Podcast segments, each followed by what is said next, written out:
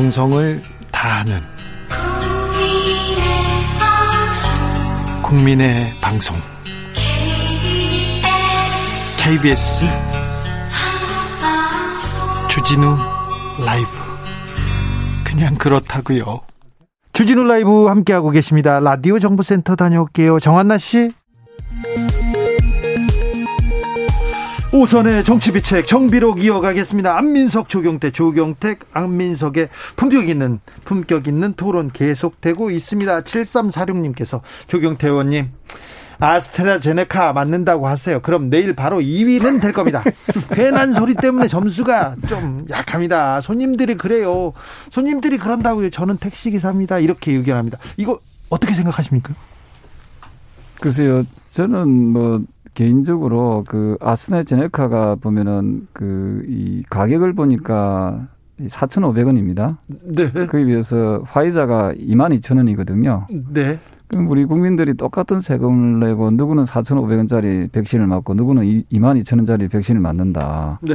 그게 또 어찌 보면 불공정이잖아요. 아이고, 그 네. 저는 그 우리 제가 보는 관점은 진심으로 드리는 말씀이지만 우리 국민들이 단 한 사람이라도 한 분이라도 어 저는 그 우리 이번에 코로나로 인해서 희생당하고 피해 보는 국민이 없기를 바란다 그런 취지로서 받아주시면 네, 네. 좋겠습니다. 이제 저런 백신 관련된 논란, 의심 그런 것들은 이제 이번에 문재인 대통령께서 방미 다녀오면서 손에 국민들에게 선물을 가지고 올 거라고 봅니다. 예. 예. 첫째는 지금 우리가 미국으로부터 수입하기로 했던 백신 공급을 차질 없이 확실하게 보장을 받고요. 예.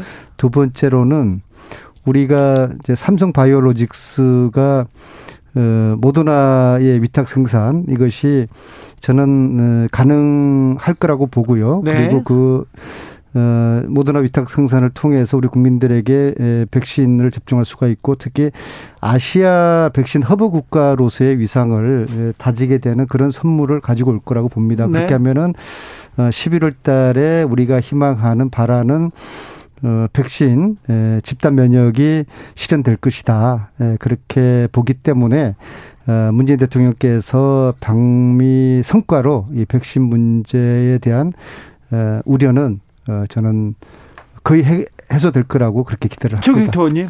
그 이 자리에서 이런 기회가 돼서 대단히 그 기쁜데요. 지금 정부가 발표한 그 백신의 수급 물량을 보면은 화이자 같은 경우에 3,300만 명을 접종할 수 있도록 되어 있습니다. 네. 그 다음에 나머지 모더나나 기타가 이제 한 뭐 4천만 명 정도로는 알고 있거든요. 그러니까 여유분을 많이 둔 거지요, 예, 정부가. 예, 예. 자, 그래 따져 보면은 그 이 화이자가 3,300만 명이 맞을 수 있는 그 접종량이라고 하면은 이 집단 면역 정부가 이야기한 집단 면역은 3,600만 명이면 되거든요. 네. 국민들이 70%니까. 네. 그러니까 300만 명에 대해서만 300만 명 분만 이제 더 이렇게 구해지면은 그게 이제 모더나든 또 화이자를 추가하든지 하게 되면은 어 저는 개인적으로 어 안전한 그 국민들이 조금 불안해하는 부분을 많이 떨칠 수 있다는 거죠. 잘 아시다시피 오스트리아 같은 경우에도 아스트라제네카에 대한 불안감 때문에 국민들이 불안해하니까 아스트라제네카 접종을 일시적으로 저 중단시킨 사례가 지금 중단시킨 상태라고 하거든요. 그래서 이런 부분에 대해서 국민들을 좀 이렇게 관점에서 좀 더 안전한 백신을 좀 우리가 저 공급하자 그런 취지로 받아주시면 알겠습니다. 그런 취지로 알겠습니다. 조경태 의원님 특별히 미제가 좋다 이런 생각을 하시는 건 아니죠? 그런 뜻은 네. 전혀 아닙니다. 자, 예. 근데 이번에 백신 충분히 확보하고 화이자나 모더나 백신, 미국 백신도 많이 확보하고 네. 어 세계에서 그 백신 생산의 허브로 뭐 한국이 이렇게 어 손을 잡고 오고 이렇게 뭐 여러 뭐 협상을 잘 마무리하고 오면 이제 그때는 이제 또 지지하고 또 박수 쳐 주실 거죠? 그렇습니다. 그 저는 우리 그 국민들께 좀 더 그 11월 때까지 집단 면역을 을 통해서 네. 마스크를 벗을 수 있도록 예. 어, 그리고 또 안심하게 부작용이 아주 최소화시킨 상태에서 네. 안심하게 마스크를 벗을 수 있도록 하는 것이 뭐 저는 여야가 같이 힘을 모아야 된다. 그건 안민석 의원님이 네. 해주실 거예요? 예, 백신을 가지고 여야가 어, 정쟁으로 비치는 것은 결코 어, 바람직하지 않다고 네, 보고요. 네. 예. 이, 왜냐하면은 국민의 생명과 안전을 볼모로 어, 여당이나 야당이나 정치적인 유불리를 따진다는 것은 이거는 천불을 발을 지시고요. 네. 그래서 이번에 문재인 대통령께서 미국에서 백신 관련한 협상을 잘 마무리해서 국민들에게 안심시켜 줄 수 있는 그런 방미가 되도록 조경태 의원님이나 야당 의원님들도 네. 함께 기원하고 네. 또 좋은 결과가 만들어지면은 다음 주 이 자리에서는 함께 치하하는 네. 그러한 어, 이야기를 나누기를 바라겠습니다. 알겠습니다. 그거는 마무리는 안민석 의원님이 좀 잘 해주십시오. 9797님 께서 민주당이 부동산 정책을 믿으면서 집값이 내려갈 거라고 기대했던 사람들은 허탈. 믿지 않고 뒤집어지기를 바랬던 사람들은 한호. 정책의 일관성과 신뢰를 헌신짝처럼 내팽개쳤네. 이제 민주당의 말은 언제 뒤집어질지 모르니 누가 믿을 수 있을까요? 얘기합니다. 민주당에서 그래서 부동산 정책 제대로 하겠다. 이번에는 부동산 잡겠다 얘기합니다. 윤곽이 좀 잡히고 있습니까? 부동산 이야기 나오면요. 네. 부동산 비업자만 나와도 어디 저 지구멍이라도 숨고 싶은 그런 아, 심정이고요. 네, 오늘 또 주 기자가 이 질문 안 하기를 바랬는데 질문했습니다. 네. 저는 기본적으로 여기 돼 가지고 우리 더불어민주당이 집권 여당으로서 국회의원들 개개인의 이야기가 어, 안 나왔으면 좋겠어요. 아, 예. 왜냐하면 예. 의원들 한마디 한마디가 정제되지 않은 이야기가 언론을 통해서 알려짐으로써 그리고 그것이 또 다른 의견이 나오고 지도부와 의원 간에 의원과 의원들 간의 이야기가 틀려짐으로써 지난 그 4.7 보궐선거위에 두 달 가까이 동안에 부동산 정책 관련돼 가지고 일관적인 그런 성과도 없으면서 오락가락 그렇죠. 우왕좌 그런 모습 보이면서 더 혼란스럽게 보였거든요. 보선의 정치 품격 여기 나옵니다. 보유세나 양도세라든지 뭐 대출을 얼마큼 해줄 것이라든지 종부세 기준이라든지 이런 것들을 어, 한 틀에서 정리하기 위해서 부동산 어, 특별대책위원회를 지금 띄웠거든요. 네. 여기에서 이제 전문가들하고 강론으로 점검해서 조만간 발표가 될 겁니다. 네. 그때까지는 음 저는 아무런 입장을 내, 내지 않을 생각이고요. 네. 단두 가지 원칙은 있습니다. 첫째는 이 조세를 부동산 조세를 부자들을 위해서가 아니라 99% 서민의 어, 입장에서 이것을 어, 수정을 해야 된다는 생각이고요. 두 번째 예. 특히 집 없는 청년이나 어 아직도 집 없는 서민들을 위한 부동산 정책 이거 이제 첫 번째 원칙이고요. 두 네. 번째는 네. 집값 부동산 문제를 해결하겠다고 우리가 욕심 부리는 거는 아주 금물이라고 봅니다. 네. 해결하기가 어려울 겁니다. 해결을 하지는 않되 앞으로 어 문재인 대통령 남은 임기 동안에 부동산 정책의 안정화 시그널까지만 주겠다. 이 정도의 최소한의 가이드라인과 목표를 가지고서 부동산 문제를 건드려야지 어느 정도 성과 있고 국민들이 그래도 아좀 음 납득할 만한 수준의 그런 네. 대안들이 나올 거라고 봅니다. 부동산 문제 욕심 부리면 건물입니다. 알겠습니다. 언론에서 너무 설리근 주장들 그리고 또 한 멘트를 가지고 계속 속보처럼 쏟아내서 국민들이 좀 혼란스러워했던 측면 분명히 있습니다. 조경태 의원님. 어, 저는 그 정부와 여당이 이 부동산을 폭등시킨 책임이 있기 때문에 네. 전그 끝까지 저는 책임을 지는 모습이 저는 책임 정치라고 생각을 합니다. 그 먹튀하듯이 그 수금원이 사라지는 모습은 정부 여당의 모습은 아니다 보고 있고요. 어, 제가 당 대표가 되면 저는 종합부동산세를 그 폐지시키겠습니다. 그 공약을, 예, 그렇습니다. 왜냐하면 종부세가 있는 나라는 우리나라밖에 없거든요. 이 종합부동산세를 갖다가 이 도입할 때 그 역사적 배경을 보면은 이 일본이 부동산 가격이 폭등했을 때 했던 그 집가세를 이 따라서 한 거거든요. 예, 근데 예. 일본은 집가세를 폐지시킨 지가 오래됐습니다.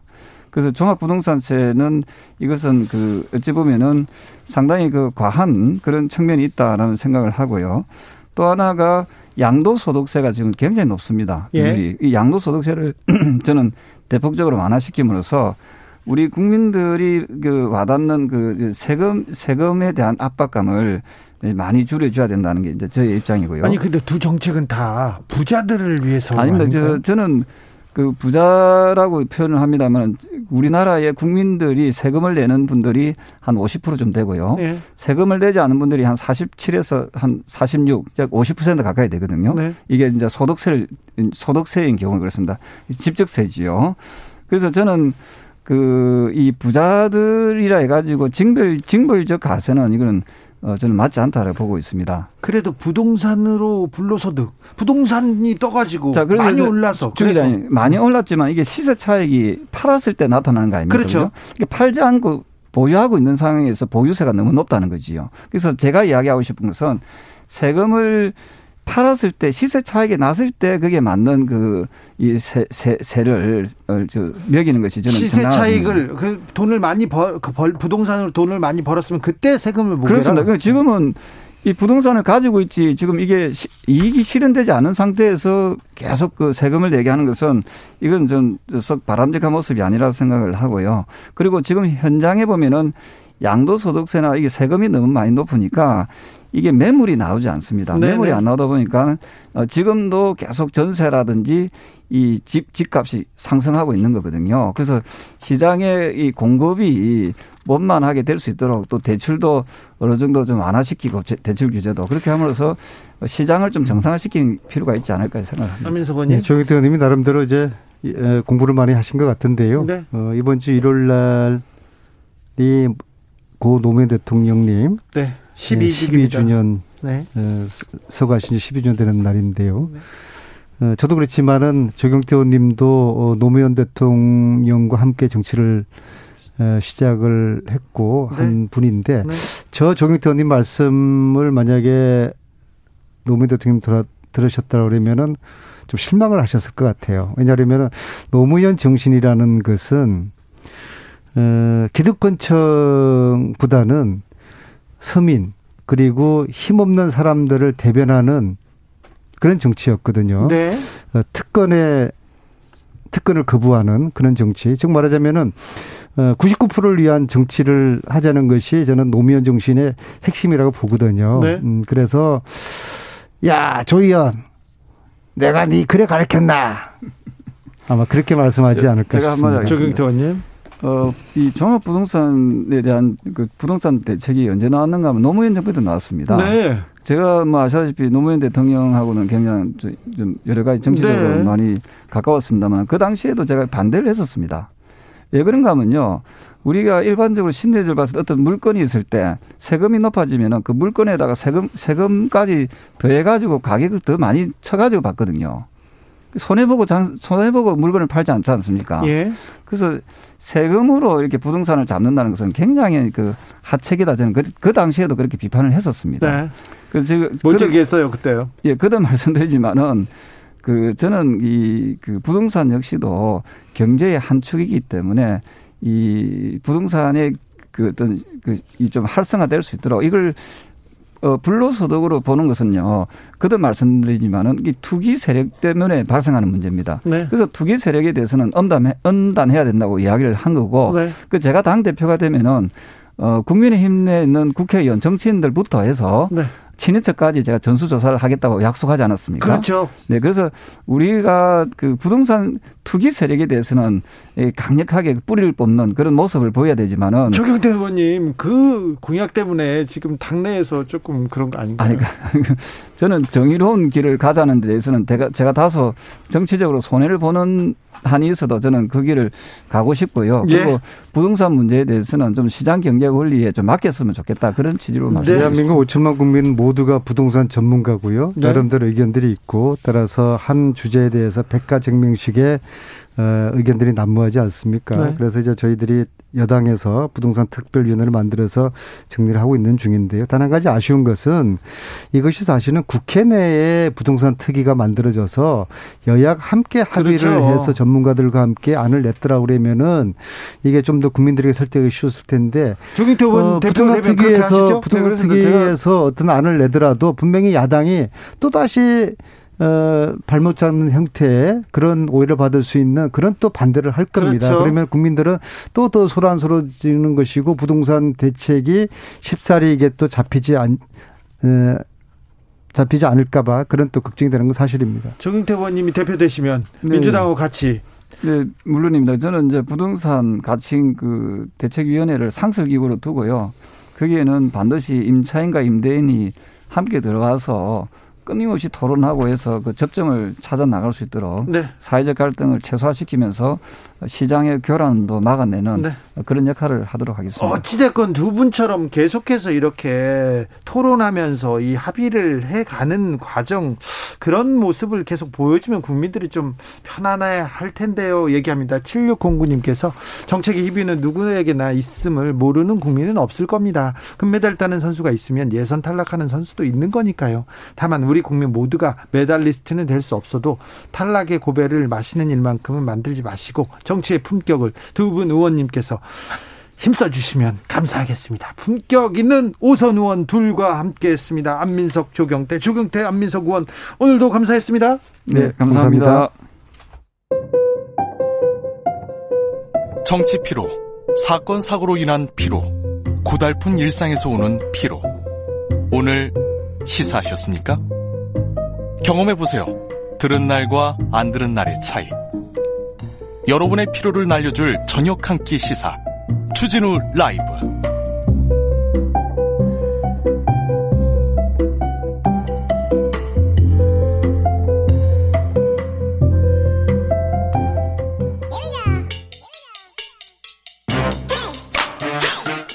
뉴스를 향한 진지한 고민. 기자들의 수다. 라이브 기자실 찾은 오늘의 기자는 반짝반짝 KBS 김비치라 기자입니다. 안녕하세요. 네, 한 주 동안 무슨 일로 바쁘셨어요? 요즘 뭘 취재하고 있는지는 아직 말씀드릴 수 없지만 아, 중요한 걸 취재하고 있구나. 이제 서울에서 거리가 먼 예. 지역에 있는 분들에게 전화를 드려서 제가 네. 제 이름을 밝히고 이제 취재를 시작하다 보면 네. 어, 주진우 라이브 잘 듣고 있습니다. 이렇게 말씀드리는 분을 제가 일주일 새 두 분이나 보지 않았었습니다. 네, 다 그래요 요새. 팬분들이 많습니다. 네, 아, 열심히 네. 하겠습니다. 제가 더 열심히 하겠습니다.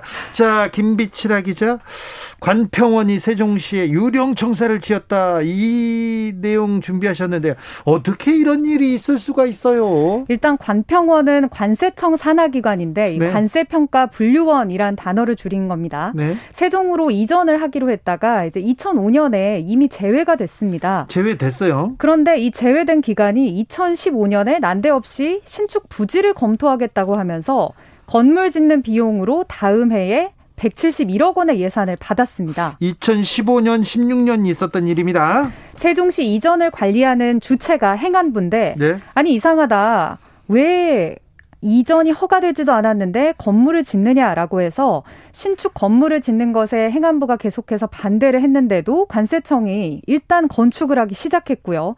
결국 건물은 지어졌지만 청사는 지어진 지 1년 반째 기재부에 반납된 상태로 아무도 사용하지 않고 세종시에 버려져 있는 그야말로 유령 청사가 존재한다는 사실이 최근 드러난 겁니다. 2015년 16년 때 관세청장이 누구였죠? 그 사람은 어떤 힘으로 이걸 무조건 지어놓고 유령 청사로 남겨놨을까요? 문제는 여기서 발생합니다. 문제는 이 유령 청사를 근거로 해서 2017년부터 19년 사이에 관평원 공무원 82명 중에 49명이 세종시 특공 아파트 분양을 받습니다. 잠시만요. 간평원 공무원이 전체 직원이 82명이에요? 네. 그런데 이 중에 49명이나 세종에서 아파트 분양을 받았다는 겁니다. 거의 전 직원이 거기 나서가지고 받으려고 노력 했을 가능성도 있네요. 특공 제도를 많은 분들 이미 아시겠지만 네. 이제 이전 기관 공무원들에게 예. 세종시에 정착할 수 있도록 세종시 신규 분양 아파트 절반을 뚝 떼서 네. 별도로 그렇죠. 당첨을 그렇죠. 해서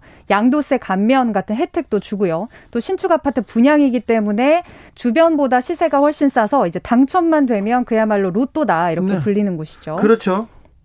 이거 혹시 그러지는 않겠지만 혹시 특공을 노리고 이렇게 그쪽으로 세종으로 가겠다고 한 거 아닙니까? 그런 의심이 나올 수밖에 없는 것이 이 관평원은 기존에 관세청과 함께 대전에 있었습니다. 예? 대전에서 별로 멀지도 않은 거리에 세종시로 무리하게 이전을 추진한다는 것 자체가 아주 특별한 상황인데 그렇죠. 특공을 누려서 정말로 청사부터 지은 것이 아니냐라는 의심에 관세청은 정말 그런 거 아니다. 대전에 어, 직원 수는 늘어나는데 우리 공간이 부족해서 건축을 해보려고 했지만 결국 승인이 안 났다라는 입장을 반복하고 있는데요. 앞서 말씀하신 것처럼 한 기관이 이전하고 100억이 넘는 예산을 따내서 건축물까지 지을 때는 여러 기관들의 심의가 필요한데 결국 건축 허가를 내준 행복청 또 예산을 내준 기재부까지 해서 광범위하게 이제 조사에 착수할 예정입니다. 그렇습니다. 관세청 그때 2015년 16년에 있었던 관세청 관평원 그다음에 기재부 행복청 거기다가 그때 감사 있었죠? 감사원 이분들 다 조사해야 됩니다. 그런 상황이 오다 보니까 지금 이제 김부겸 총리도 사실 총리가 되고 나서 첫 번째의 리더십을 발휘하는 이제 지렛대로 네. 이것에 대해서 조사를 하겠다 해서 지금 오후에 국조실에서도 현장 조사에 착수한 상태입니다. 투기를 못 막아도요. 투기꾼들은 잡아야 될 거 아닙니까? 그렇습니다. 자, 투기를 다 뽑을 수는 없어요. 투기꾼들은 잡아야 됩니다. 근데 LH만 그런 줄 알았어요. 그런데 간평은 그렇잖아요. 다른 공공기관 문제 있는 거 아닙니까? 이게 많은 분들이 생각하실 때 어, 세종시로 이전하는 공무원들에게는 혜택 줘야 되는 것도 일부 있지 않느냐라고 하시는데 이 제도를 악용한 것들이 LH 같은 경우도 이제 제가 지난달에 취재했던 내용인데 본사가 진주에 있는데 세종에 지사가 있다는 이유만으로 300명이 넘는 직원들이 분양만 받고 실제 살지도 않고 수억 원의 시세 차익을 이거, 올렸거든요. 이게 부동산 투기예요. 이게 공적 정보를 가지고 공적 권한을 가지고 사적 이익을 누렸지 않습니까? 이게 가장 나쁜 부동산 투기죠. 그래서 이제 저희 팀에서 보도를 했을 때, 아, 그렇다면 이제 좀 개선안을 내놓겠다. 이제부터는 수도권에서 본사가 이전할 경우에만 특공 혜택을 주겠다. 이제 개선안이 나왔는데, 문제는 이 개선안이 나오기 이전에. 다 이미 벌었잖아요. 이미 벌어졌고 환수되지 않습니다. 세종에 있다가 다른 지역으로 이전한 뭐 새만금 개발청 그리고 세종시로 잠깐 옮겼다가 다시 본사를 인천으로 옮긴 해경청 같은 경우도 특공 분양만 받고 당연히 실거주는 하지 않은 채 집만 챙긴 공무원들이 수십 명이 벌써 확인되고 있습니다. 일을 안 하고 집만 챙겼어요. 그 부당 이득을 봤어요. 이거 공무원들 특별 특별 공급 이거 취소해야 되는 거 아닙니까? 저도 LH 사태 취재할 때 가장 분노했던 포인트인데요. 법은 소급 적용이 되지 않기 때문에 이 공무원들이 특공을 받았을 때 만약에 중복 당첨이나 아니면 실거주하지 않는다고 해서 밝혀질 경우에는 환수한다라는 규정이 없습니다. 없어요. 그리고 관평원 직원들의 경우에도 아니 우리가 무슨 죄냐 우리는 법에 따라서 받았고 자격이 되기 때문에 받았다라면서 당사자들 개인이 만약에 불복 소송할 경우에는 정말 정부가 이긴다는 확신도 없거든요. 네. 그렇기 때문에 지금 이 제도를 이제는 하나하나씩 손볼 게 아니라 더 이상 이 혜택을 주는 것 자체를 아예 없애야 되는 거 아니냐. 폐지론이 뭐 어제 오늘 아주 강하게 들끓고 있는 것을 온라인에서 확인할 수 있습니다. 특공 폐지론 나오고 있습니다. 헨젤과 그레떼님께서 허경영이 옳았다. 돈이 없는 게 아니라 도둑이 많다는 그 얘기 하려고 했죠. 허경영 씨의 말은 아니고요. 그 전에도 그 말은 있었는데, 네. 도둑이 너무 많습니다. 아. 4459님께서 좀 즐거운 뉴스는 없나요? 날씨도 꿀꿀한데 얘기합니다. 0798님, 비치라 기자님, 오늘 또 열받는 소식 가지고 오셨네. 저녁 체할 것 같아요. 다음번에는 어떻게 해결하는지도 꼭 보도해 주세요. 그렇게 네. 하겠습니다. 저희가 어떻게 해결하는 건지, 나쁜 사람들은 어떻게 벌 받는지 꼭 이렇게 이게 후련한 뉴스도 보여드리겠습니다. 비치라 네. 기자, LH 수사는 어떻게 되고 있어요? 네, LH도 짚고 넘어가야겠죠. 예. 홍남기 부총리가 오늘 LH 직원과 공무원 등 25명을 합동수사본부에 수사를 의뢰했다. 예. 뭐 내용은 알려진 대로 미공개 정보를 활용하고 농지법을 위반한 걸로 의심되는 숫자인데 어느 정도 혐의가 드러났기 때문에 수사 의뢰를 했다라고 볼 수가 있는데요. 예. 하나 좀 새로 주목을 해봐야 될 게 대출 과정에서의 농협. 불법 행위가 드러났다는 겁니다. 농협이요? 저희가 그 LH 사태 터졌을 때 가장 기함을 했던 것이 토지를 이만큼 샀는데 실제 자기 자본 투자하는 건 뭐 1, 2%밖에 안 되고 거액을 대출받아서 네. 투자를 네. 투기를 한 정황이 드러났잖아요. 그리고 농협 한 지사에서 거액을 이렇게 또 다 해줬죠. 실제 금감원이 앞서서 농협 세종청사 출장소, 농협 대구 두류지점 등 특정한 어떤 지점을 이용해서 대규모 대출이 이뤄진 정황을 포착하고 조사를 했는데요. 오늘 홍부 총리가 밝힌 것 아주 구체적이진 않았지만 예를 들면 대출 담당 직원이 자기 가족이 대출을 신청하게 하고 셀프 심사에서 대규모 대출을 해준 건들 뭐 이런 건들이 드러나서 이 부분들은 금융감독 기관을 통해서 이제 제재하겠다 진행을 했습니다. 네. LH 땅 투기로 시작했는데 이제 대출 위반 문제까지 나오고 있습니다. 네. 혁신안은 언제쯤 나와요? 김부겸 국무총리가 이제 기자간담회를 하면서 거의 해체 수준으로 결론 날 것이다. 네. 그리고 홍 부총리도 오늘 국민 기대에 부합하는 쇄신을 하겠다. 이렇게 발언을 했습니다. 네. 당초 정부가 LH 사태 터지고 4월 초에는 늦어도 큰 틀에서 발표를 하겠다고 했지만 벌써 두 달 정도 연기가 됐는데 뭐 방법은 두 가지입니다. 아마 고심을 하고 있는 거냐 아니면 정말 해체 수준으로 결론을 내기 때문에 뭐 칼을 빼들 준비를 하고 있는 거냐인데요. 지금 가장 유력한 거는 이번 투기에서 문제가 됐던 토지조사 기능과 신도시 개발 업무를 떼어내서 다른 기관으로 이전을 하는 것. 그러니까 LH는 임대주택 관리 같은 복지 업무만 계속하고 또 과도하게 기능이 집중되지 않도록 모회사 자회사 이런 식으로 개편하는 안도 나올 것으로 좀 예측은 해보고 있고요. 네.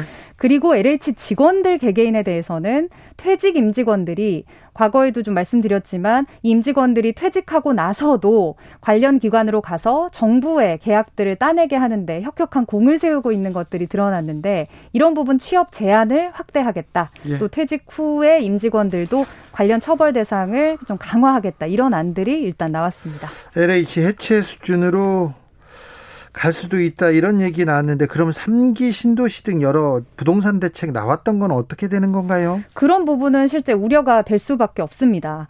아니 이 기능을 떼내면 누군가는 택지 개발 업무를 계속 해야 될 텐데 과연 어떤 기관이 이어받아서 당장 할 수 있을 것인가. 지금은 업무에 혼선이 있을 수밖에 없지 않느냐 이런 우려가 있는데요.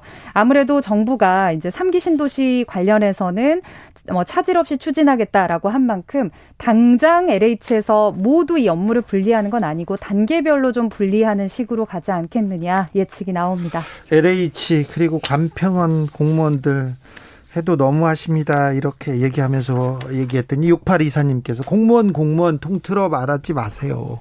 코로나로 얼마나 많은 공, 무원들이 얼마나 고생하시는지 아시나요? 그렇죠. 어느 지역이라고 꼭 말씀하십시오. 부탁드립니다. 예. 세종시에서 아, 실제 안 살고 그, 그, 특공만 받은 그렇죠 공무원입니다. 혜택만 받은 특공 공무원 얘기하는 겁니다. 공무원들이 박봉에도 얼마나 많이 노력하고 있다는 것 잘 알고. 있습니다. 이제 이런 부분들 때문에 그러니까요. 전체가 매도되지 않도록 코로나에 얼마나 고생을 하는 건지도 다 알고 있는데 그렇습니다. 그런데 이런 공무원들 때문에 저렇게 선량한 공무원들이 피해를 봐요. 그래서 좀 안타깝습니다. 그리고 또 미안하기도 합니다. 참. 거의 모든 열심히 일하는 공무원들한테 그 찬사의 노고와 그 경의를 표합니다. 자, 정부와 민주당의 부동산 정책은 어, 좀 논의가 잘 됩니까? 이제는 부동산 좀 잘 잡힌다고 합니까?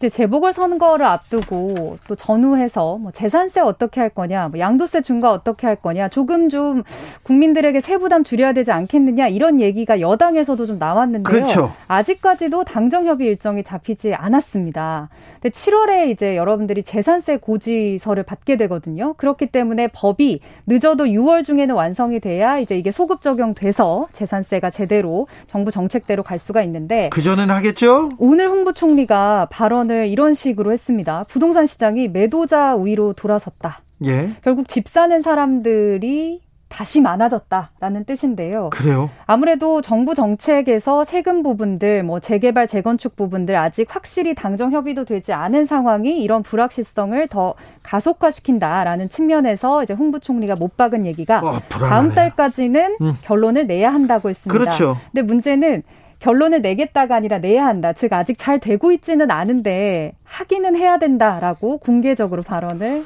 한 거죠. 여당 내부에서 좀 이견이 있나요? 일단 이 부동산 과세 크게 일반 재산세가 있고 고가 아파트에 적용하는 종부세 그리고 집 팔 때 내는 양도세 중과할 것인가 이 세 가지 문제인데요. 네. 오늘 그래서 민주당이 더 미룰 수 없기 때문에 오후 내내 부동산 특위를 열었지 않습니까? 네. 여기서 아 재산세 감면은 좀 결론이 나서 발표하지 않을까 모두가 예측을 했는데 공감대만 형성이 되고 확정 발표는 안 했습니다. 어, 요약해서 알려드리면 지금은 공시 가격 6억 원인 집까지 재산세 깎아주는데 최근에 이제 집값도 오르고 공시 가격도 올라서 9억 원 집까지 즉 어, 공시 가격 기준이니까 13억 원 정도의 집까지는 재산세 세율을 0.05%씩 감면을 해서 조금 세금을 수십만 원씩은 줄여주자 이런 방안에 공감대를 이루었는데 네. 나머지는 결론이 안 났습니다. 특히 종부세 완화 부분에 대해서는 민주당 내에서도 이거 부자 감세를 집값 내리겠다고 하면서 지금 논의 시험대로 올리는 게 맞느냐, 뭐 당대표, 원내대표 의견들도 확실히 다른 부분들이 있고요. 해서 민주당 내부에서는 오늘 회의 결과에 대해서도 뭐 앞으로 의원총회나 당정협의에서 얼마든지 바뀔 수 있기 때문에 아직 확정 못 한다. 이렇게 지금 회의가 끝난 상태입니다. 치열하게 고민하고 토론해야죠. 근데 아무튼 고민이 깊어집니다. 민주당의 고민은 계속 깊어집니다. 대선을 앞두고 있기 때문에 지금 이제 민주당에서는 과세 부분 어떻게 할지 많은 사람들 의견을 들어 드려야 되잖아요. 네. 근데 이제 라디오 들으시는 청취자 여러분들도 마찬가지겠지만 종부세 감면에 집중하는 게 지금 이 서울 경기도 집값 폭등하는 것을 잡는 데 맞는 것이냐. 상대적 박탈감만 조장할 수 있기 때문에 세금 감면하는 부분에 있어서는 민주당인 여당이 신중하게 접근을 해야 될 때입니다. 그렇습니다. 신중과 그리고 또 치열함과 또 아, 전격 적극적으로 이렇게 또 시행하는 모습도 보여야 될 텐데 부동산 정책은 참 어렵습니다. 네. 기자들의 수다 지금까지 KBS 김비치라 기자였습니다. 감사합니다. 고맙습니다. 교통정보센터 다녀오겠습니다. 오수미 씨.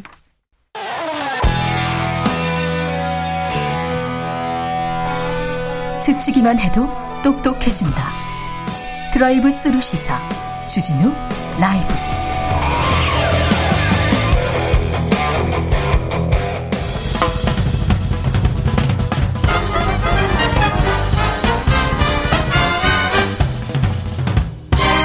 훅 인터뷰. 모두를 위한 모두를 향한 모두의 궁금증 훅 인터뷰 국민의힘 당권 경쟁 후끈 달아오르고 있습니다. 여론조사 1, 2 후보들 다 출마 선언을 했고요. 이제 진영이 꾸려진 것 같습니다. 초선 김은혜 의원 기세 만만치 않습니다. 나경원 전 의원한테도 아유 밀리지 않습니다. 남 탓하는 나경원 시대상에 안 맞는다. 돌려막기는 안 된다. 이렇게 얘기하는데요. 자, 왜 김은혜가 국민의힘의 당대표가 돼야 되는지 직접 들어보겠습니다. 김은혜 국민의힘 의원, 어서 오세요. 안녕하세요. 네. 치과 선생님 같으시던데요? 누구요? 방, 치과 선생님 같으세요. 누가요? 앵커님이요. 예. 왜요? 방, 송 직전에 훅 들어갈 수 있으니까 네. 아프지 않을 거예요라고 네. 말씀하시면서. 아유, 저는 아프지 않습니다. 네. 자, 당 대표에 도전하셨습니다. 자, 이유가요? 제가 아니면 안 될 것 같아서요. 그래요? 왜 네. 김은혜 아니 김은혜가 아니면 안 됩니까? 어, 우리 당이 너무 어려운데요. 네. 저희가 안분지족으로 4월 7일 재보궐 선거 이후에 살았거든요. 네. 축포만 쏘았고요. 그 사이에 저희가 무너지는 줄 몰랐어요. 그래요? 그래서 국민들은 저 당은 어쩔 수 없구나라고 생각하시던 때였고요. 네. 이런 저체조명 위기에는 네. 혁명적인 리더십 교체만이 국민들에게 저당이 좀 꿈틀거리면서 몸부림치는구나. 네. 그렇게 느낄 수 있는 유일한 계기가 될 거라고 생각했습니다. 왜 주호영은 안 됩니까? 왜 나경원은 안 됩니까? 뭐 저는 당 대표가 되는 게 네. 선수가 문제다 혹은 연세가 있다 없다의 문제가 아니라고 생각합니다. 예. 그렇지만 그분들이 이때까지 어, 쌓아왔던 그런 경륜이라는 말에 현혹이 돼서는 안 된다. 네. 왜냐하면 실패한 역사만으로 우리가 계속 새로운 역사를 쓴다고 하기에는 네. 대선은 너무나 절박한 저희의 과제다. 그렇게 생각합니다. 그래요? 네. 이준석 전 최고위원 기세가 좀 만만치 않은 것 같습니다. 김웅 의원도 그렇고요. 네. 김웅 의원하고 이준석 최고위원한테 김은혜가 왜 약간 여론조사에선 밀리는 것 같습니다. 왜 그렇죠? 저 지금 당권 도전하겠다고 한 지 나흘밖에 안 지났어요. 아, 그랬어요? 네. 네. 아, 늦게 시작하셨군요. 늦게 시작했습니다. 네. 그래서 어, 초반에 예. 저는 선전하고 많은 분들이 격려를 해 주셔서 예. 어, 굉장히 흥미진진하게 이 판이 벌어질 거라고 생각을 하고요. 예. 그리고 그분들이 보실 때도 사실 젊다고 해서 검증을 제외하면 안 되거든요. 네. 그래서 저는 준비된 미래라고 감히 말씀을 드리고 싶습니다. 준비된 미래라면요? 왜냐하면 단순히 무슨 패기로 우리가 당 대표를 뽑는 게 아니기 때문에 네. 그 동안에 기자든 공직자든 제가 다양한 분야에서 다양한 경험을 하면서 리더십 훈련을 받은 트레이닝 받은 훈련 받은 자 네. 그렇게 감히 말씀을 드리고 싶습니다. 네. 어, MBC에서 기자를 오래 하셨고요. 그 다음에 청와대 대변인 하셨고 기업에서도 또 활동을 하셨습니다. 그리고 정치권에 입문을 하셨는데 자 네. 김웅 이준석 이런 젊은 피보다 젊은 다른 분보다는 내가 이 부분은 낫다 확실히 낫다 이걸 보여주셔야 될 것 같은데요. 네. 아니 뭐 저희가요, 단, 반드시 통합을 해서 대선에서 이겨야 되거든요. 네. 그러려면 상당히 많은 변수를 접할 겁니다. 네, 그러니까요. 1 플러스 1 산수가 아니라 복합 고차 방 정식을 풀어야 되는데 그런 면에서는 여러 변수에서 또 조직을 책임져 가면서 판단의 기로에서 그 선택의 갈림길에서 조직을 위한 또 국민의 눈높이를 맞추는 그 실행력, 추진력 그리고 소통 능력에 대해서는 제가 그분들보다는 조금 더 안정적이고 역동적인 긍정적인 품격 정치를 할 거라고 그분들도 생각하실 것 같아요. 긍정적인 품격 정치 그거 좋은데요. 꼭 필요한 덕목인데 우리나라 정치사에서는 그게 잘 안 먹혀요. 자, 김웅 의원은 홍준표 의원한테 마구 이렇게 하면서 둘이 설전을 하면서 또 이렇게 기사가 많이 나오고 이준석 전 최고위원, 진중권 주호영 그 두 분과 설전을 하면서 이렇게 기사가 많이 나옵니다. 그러면 와 이렇게 하면서 이게 집중 효과가 있지 않습니까? 네. 이 부분이 좀 부족하신 것 같아요. 제가 너무 사람이 좋아서 그런 거예요. 아 그래요? 품격 정치라고 하는 건 예? 그게 표가 안 될 것 같아서 포기할 건 아니죠. 네? 어떤 결과와 관계없이 저희가 나가야 될 미래는 제가 던져야 될 의무가 있다고 생각합니다. 네. 어, 조경태 의원도 좀 전에 품격 얘기하셨는데 네. 품격 얘기하다가 좀 인기가 안 좋아 이런 얘기 하시더라고요. 당 대표 경쟁자로서 조경태 의원은 어떻게 보십니까?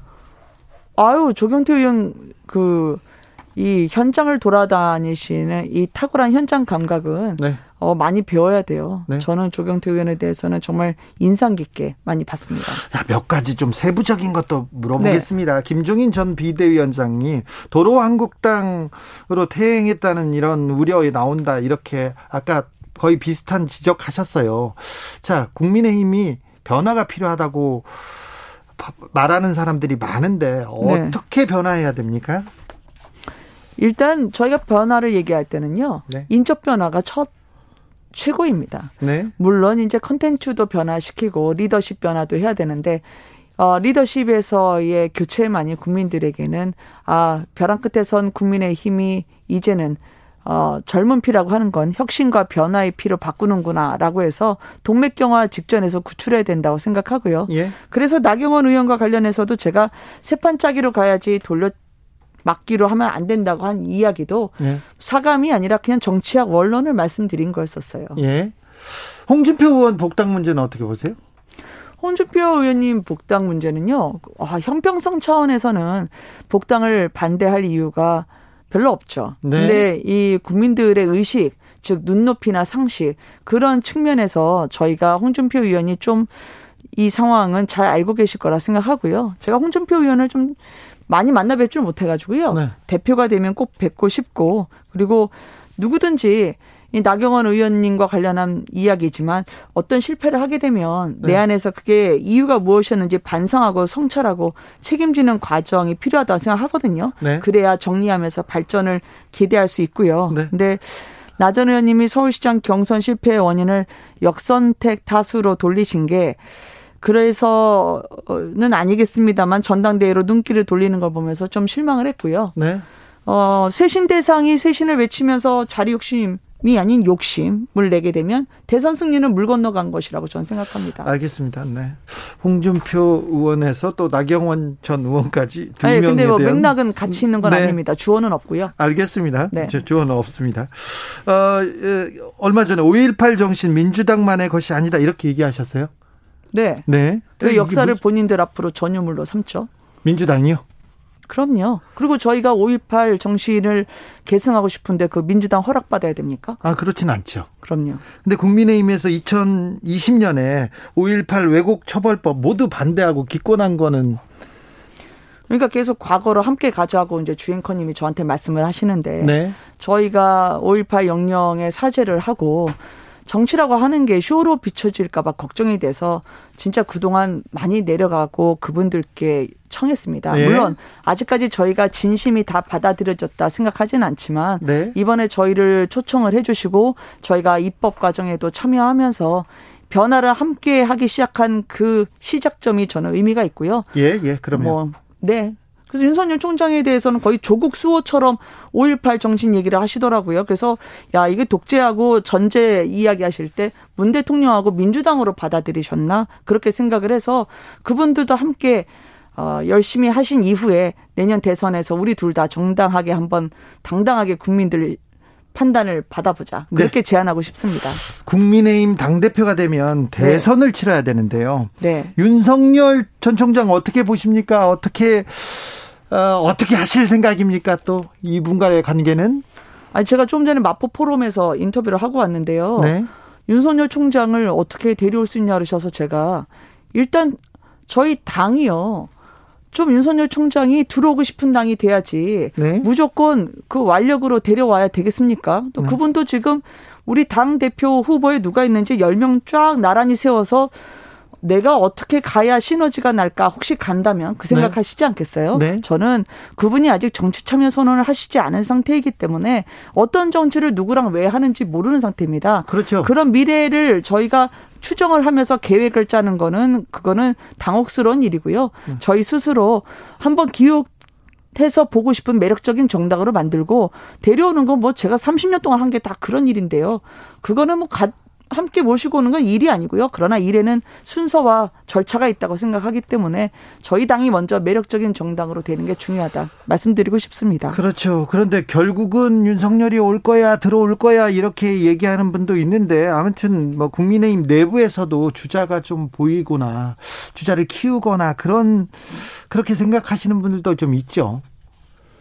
어, 우리 당의 주자를 많이 키워야죠. 근데 우리 당 주자가 잘 못 컸던 이유는 그분들의 역량이 부족해서라기보다는 그분들을 키울 수 있는 원동력을 저희가 못 드렸고요. 예. 저는 가급적 많은 분들이 들어와서 축제처럼 같이 즐기는 전당대회가 되길 바라고요. 예. 대선 주자 뽑을 때 저도 이 마이크를 잡았던 사람이기 때문에 정치 콘서트나 같이 스탠딩 어 콘서트 하면서 boom up을 시키는데 일조를 하는 대표가 되고 싶습니다. 자, boom up을 시키는 대표가 되겠다. 의원님 친이계 아닌가요? 계파가 어떻게 되나요? 저는 이렇게.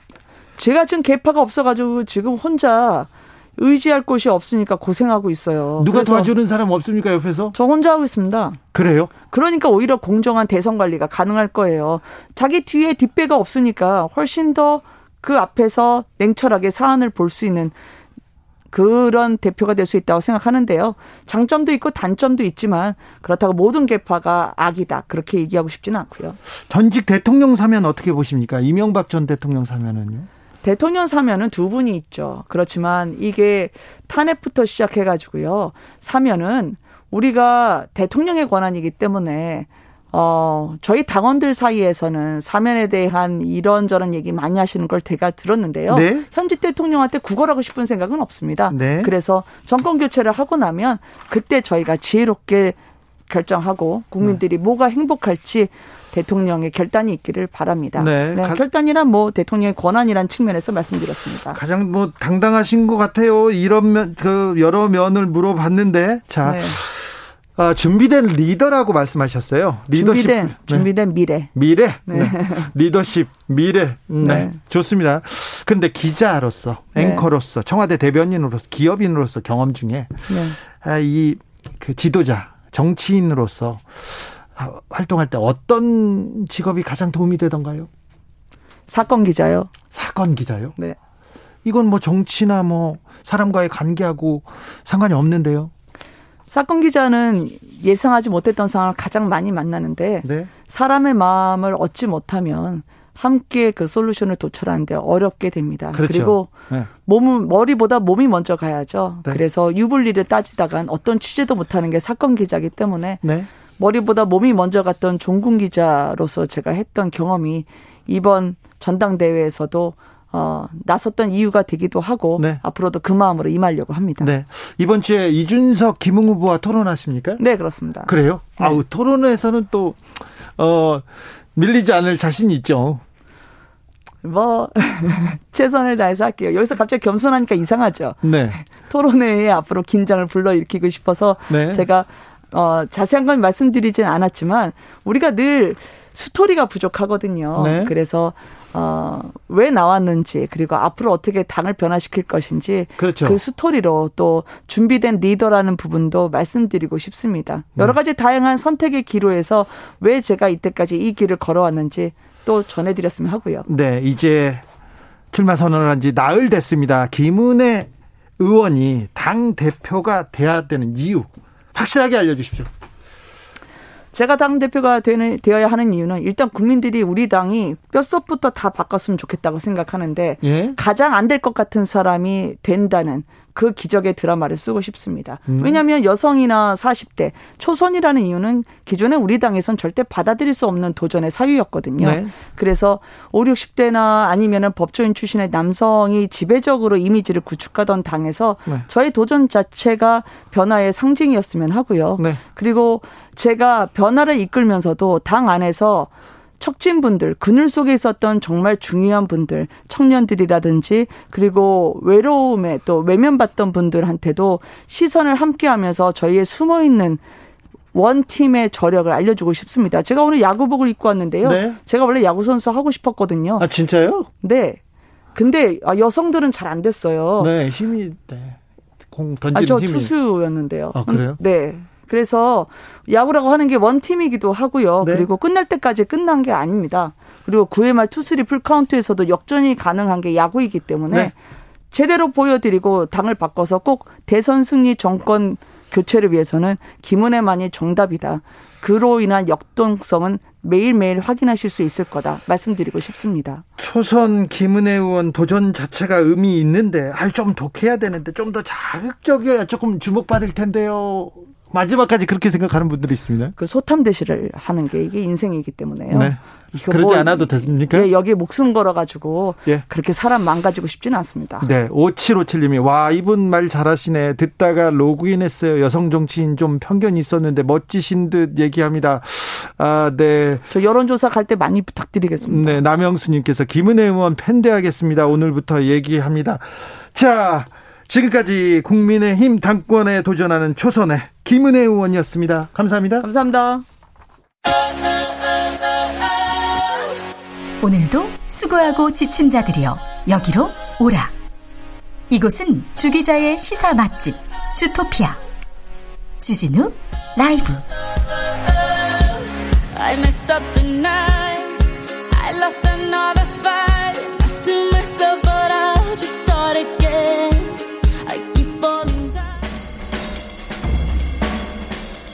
느낌 가는 대로 그냥 고른 뉴스 여의도 주필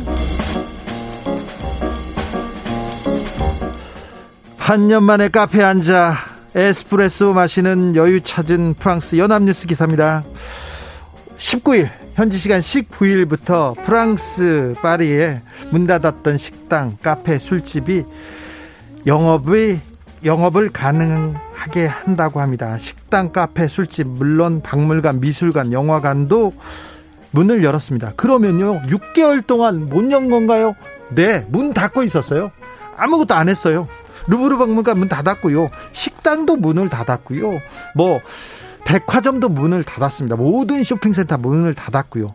통금이 있었습니다. 오후 7시까지는 문을 닫았는데 통금은 좀 미뤄져서 오후 9시로 미뤄졌답니다. 야 지금까지 그럼 어떻게 살았죠? 그냥 빵집, 식료품 가게만 열고 나머지는 문을 닫고 살았던 거죠. 이제 아 여기 이제 프랑스는 백신 많이 맞아가지고 어, 백신 코로나 시대에 벗어났나 생각해봤더니 인구 30% 맞았고요.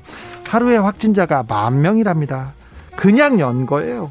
그냥요. 말 그대로 락다운 모든 가게를 닫고 이제 문을 열기 시작했답니다. 그래 열심히 해서 조금 어, 루브르 박물관도 열고 베르사유 궁전도 계속 열었으면 합니다. 좀 프랑스 그리고 유럽 여러 나라 좀 분발해 주세요. 부처님 오신 날 서울 조계사 봉은사에서 소란이 잇따라 연합뉴스 기사입니다. 어제 부처님 오신 날이었습니다. 10시에 조계사 대웅전 앞마당에서 봉축 법요식을 진행할 때 그때 여러 명이 그 조계사 앞에 물 그 가서요 오직 예수 이렇게 외치면서 찬송가를 불렀답니다. 약 5시간 동안 강남에 있는 봉은사에는 한 여성이 와가지고 행사를 하는데 막 회방을 놓았답니다. 소리 지르고 욕설을 해가지고 부처님 오신 날 행사를 방해했다고 합니다. 아이고. 교황청에서 교황님도 석, 저기, 부처님 오신 날 축하한다고 이렇게 성명을 내셨어요. 아이고. 예수 믿으세요. 제발요. 네. 예수 믿으세요. 한강 실종 후에 숨진 손정민 씨를 관련된 기사인데요. 무속인에게 한강 사망 사건 물어본다. 돈업은, 돈업은 유튜브 컨텐츠 한결의 기사입니다. 어떤 유튜브에서는요, 저기 지나가는 사람이 용의자라고, 살인 용의자라고 찍어서 얘기를 합니다. 어떤 사람은, 어, 이, 그, 이 무, 무속인한테 찾아가가지고 점괘를 물어봐요. 그러면서 이성 문제로 싸움이 났다. 이렇게 얘기하고 무당을 홍보하는 그런 문구와 연락처를 이렇게 달려 있습니다. 그런 걸로 조회수 올리기, 후원금 모집을 하기도 합니다.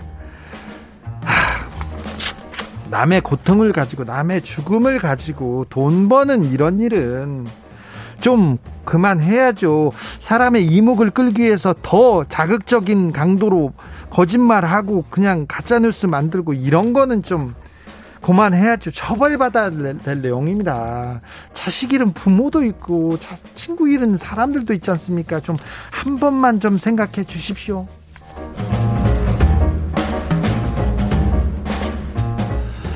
울산 농장에 나타난 세살 반달곰. 넌 어디서 왔니? JTBC 기사인데요. 울산 울주군의 한 농장에 반달 가슴곰이 딱 나타났어요. 어? 얼마 전에 전남 광양시에서도 반달곰이 나타났다는데, 어, 이거 뭐지요? 이렇게 봤는데, 소방관이 출동했습니다. 그랬더니, 소방관 출동했는데, 곰이 온순하게 소방관 한테 잘 따라왔대요. 그래서 이용옥 소방관이 갔더니, 제가 먹이를 줄 때 가까이 오더라고요, 곰이요. 손을 내미니까 손을 막 핥더라고요. 그러면서 카스타드 두 박스, 초코파이 한 박스 다 먹었습니다. 얘기한. 아니, 곰이 좋아하는 거, 아유, 과자를 좋아하네. 저의 취향하고 좀 비슷하네요. 자, 지리산에서 방사한 토종 반달곰인지 아니면 인근 사육농장에서 탈출한 곰인지는 모르겠지만 곰이 내려왔다고 합니다. 곰이 그런 과자를 좋아한답니다. 네. 그건 몰랐네요. 퍼렐 윌리엄스 Freedom 들으면서 주진우 라이브 여기서 인사드리겠습니다. 저는 내일 오후 5시 5분에 돌아오겠습니다. 지금까지 주진우였습니다.